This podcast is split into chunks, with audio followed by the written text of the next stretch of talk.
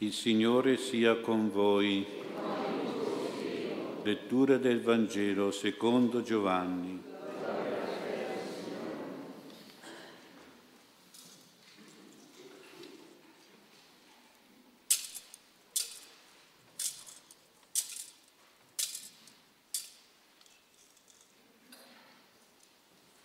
In quel tempo il Signore Gesù si avviò verso il monte degli ulivi ma al mattino si recò di nuovo nel Tempio e tutto il popolo andava da lui. Ed egli sedette e si mise ad insegnare loro. Allora gli scribi e i farisei gli condussero una donna, sorpresa in adulterio. La posero in mezzo e gli dissero, Maestro, questa donna è stata sorpresa in fragrante adulterio. Ora Mosè nella legge ci ha comandato di lapidare donne come questa. Tu che ne dici? Dicevano questo per metterlo alla prova e per avere motivo di accusarlo. Ma Gesù si chinò e si mise a scrivere col dito per terra. Tuttavia, poiché insistevano nell'interrogarlo, si alzò e disse loro, chi di voi è senza peccato getti per primo la pietra contro di lei. E chinatosi di nuovo scriveva per terra. Quelli, udito ciò, se ne andarono uno per uno, cominciando dai più anziani. Lo lasciarono solo e la donna era là in mezzo. Allora Gesù si alzò e le disse, Donna, dove sono? Nessuno ti ha condannata? Ed ella rispose, Nessuno, Signore. E Gesù disse, neanche io ti condanno, va e d'ora in poi non peccare più. Parola del Signore.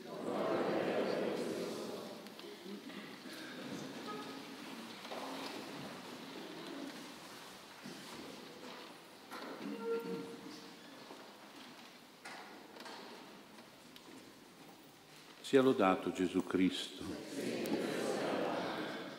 abbiamo ascoltato una delle più belle e commoventi storie del Vangelo, con il suo lieto fine, dove Gesù non condanna, lo dice lui, non condanna la donna adultera, la peccatrice, e quindi vuol dire che la perdona, però condanna il peccato di questa donna, perché le dice d'ora in poi non peccare più, proibisce quindi il peccato di adulterio.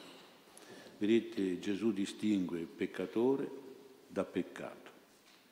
Quindi anche noi tutti, come Gesù, dobbiamo, anzitutto per giustizia e verità, dire che il peccato è peccato, che non si deve fare, perché va contro la legge di Dio, in questo caso contro il sesto comandamento che dice appunto non commettere adulterio, uno dei peccati che ha detto San Paolo nella lettura portano frutti di morte. Ma nello stesso tempo dobbiamo perdonare il peccatore, salvare il peccatore con la stessa misericordia, clemenza e bontà del Signore, portandolo possibilmente a pentimento sincero, a conversione e a riparazione del danno, del male fatto. Vedete, una cosa che sottolineo è questa, non è facile distinguere il peccato dal peccatore, perché noi siamo abituati a dire che una persona è voce del verbo essere. Quella persona è cattiva, va punita per la sua cattiveria, mentre dovremmo dire più giustamente e con più misericordia che quella persona ha fatto una cattiveria, ma non è cattiva. Abbiamo quindi distinto l'essere dal fare. Noi invece siamo portati a pensare sempre all'essere. Quindi quella persona, se ha fatto una cattiveria, se si converte e torna buona, va perdonata per questo suo difetto, questa trasgressione, questa debolezza, e poi va invitata a correggersi, a promettere di non fare più, a rimediare quello che ha fatto. Ecco, dobbiamo tenere distinti l'essere dal fare, anche se a furia di fare, a fare peccato, si può pian piano arrivare anche a essere un po' peccatore, come sono chiamati peccatori seriali, no? Però noi partiamo sempre con l'idea di distinguere queste cose. Istintivamente noi diciamo che quella, quella donna era adultera, invece dovremmo dire che quella donna ha fatto un adulterio, è diverso. Questo ragionamento vale per ogni peccato. E allora non dobbiamo dire più quello è un ladro, no, dobbiamo dire quello ha fatto un furto. Non dobbiamo dire quella donna è una bugiarda, no, quella donna ha detto una bugia, ecco, eccetera, eccetera. Questo modo di dire e di pensare ci porta a rispettare sempre la dignità della persona, anche quando sbaglia, e dare la possibilità anche della sua conversione, della sua correzione. Non è così chiuso, quindi condanna. No, ha fatto così, ha fatto male, certamente, però c'è una possibilità che torni a fare il bene, che si converta, che si penta, che ripari, allora va bene. Ecco, non ci sarà molto spontaneo a ragionare così perché noi diciamo sempre col verbo essere. Eh? Invece dovremmo fare un po' questa distinzione e ci potremmo arrivare piano piano, magari in un secondo momento, quando ragioniamo veramente, diciamo vabbè, non diamo questi giudizi, queste condanne tranciando proprio una persona, è così, no, calma, ha fatto così, ha fatto male certamente, però non andiamo a dire una persona è proprio così, no. Quindi questo vedete vale per tutti perché tutti siamo peccatori. È la preghiera che abbiamo ascoltato nella prima lettura, che confessa che siamo tutti peccatori, tutti abbiamo bisogno di essere perdonati dal cuore misericordioso di Gesù. Chiediamo quindi a Gesù la grazia di non legare il peccatore al suo peccato, ma di aiutarlo a distaccarsi dal peccato, a liberarsi dal peccato, a redimersi, a salvarsi dal suo peccato che ha fatto ma che lui non sarebbe così. Vediamo ora al Vangelo, gli scribi farisei erano giudici condannatori, erano per la legge e la giustizia, pensavano di dover condannare e punire quella donna peccatrice adultera addirittura con la morte, con la lapidazione, uccidendola a colpi di pietra. Ma prima di, si servono di questa donna per mettere Gesù alla prova, fargli un tranello per verificare se Gesù era fedele nel suo pensiero alla legge di Dio, alla giustizia di Dio, al sesto comandamento, non commettere adulterio, soprattutto per metterlo in difficoltà e avere l'occasione di accusarlo di trasgressione della legge di Dio, della legge di Mosè, se si fosse pronunciato contro la lapidazione della donna, come loro prevedevano. Il momento era piuttosto grave, il pericolo era grande per Gesù, perché quelli insistevano per avere una risposta, per interrogarlo, perché conoscevano la bontà di Gesù, la misericordia di Gesù e speravano che la sua risposta sarebbe stata sicuramente a salvezza della vita di quella donna peccatrice, ma così avrebbero avuto l'occasione di accusarlo di violazione della legge di Dio, di trasgressione della legge di Mosè, un'accusa che era molto grave e pesante a quei tempi al punto da squalificare il Signore Gesù agli occhi della gente e di metterlo anche in pericolo di vita. Certo Gesù ha passato un brutto momento, ma ne è uscito con la sua profonda e divina intelligenza e sapienza.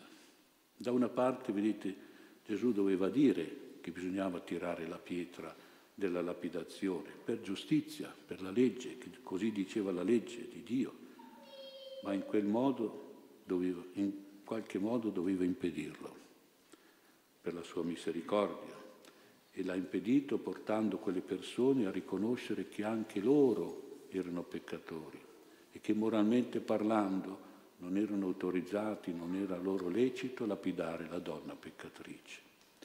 D'altra parte non poteva però dire apertamente, pubblicamente agli scribi farisei che anche loro erano peccatori, guai a dire una cosa simile, era un'accusa gravissima classificabile come un'offesa gravissima, una calunnia, e tantomeno poteva svelare proprio i peccati di adulterio che questi uomini avevano anche loro fatto. Infatti Gesù con il suo carisma di Spirito Santo conosceva tutto di queste persone, ad uno ad uno, dal più giovane al più anziano. Gesù sapeva i loro peccati. Allora messe in questa situazioni legate a queste condizioni, Gesù ne è uscito alla grande proprio col metodo di dire senza parlare e di far capire senza dire. E si è messo a scrivere per terra, col dito nella polvere. Non rispondeva, scriveva.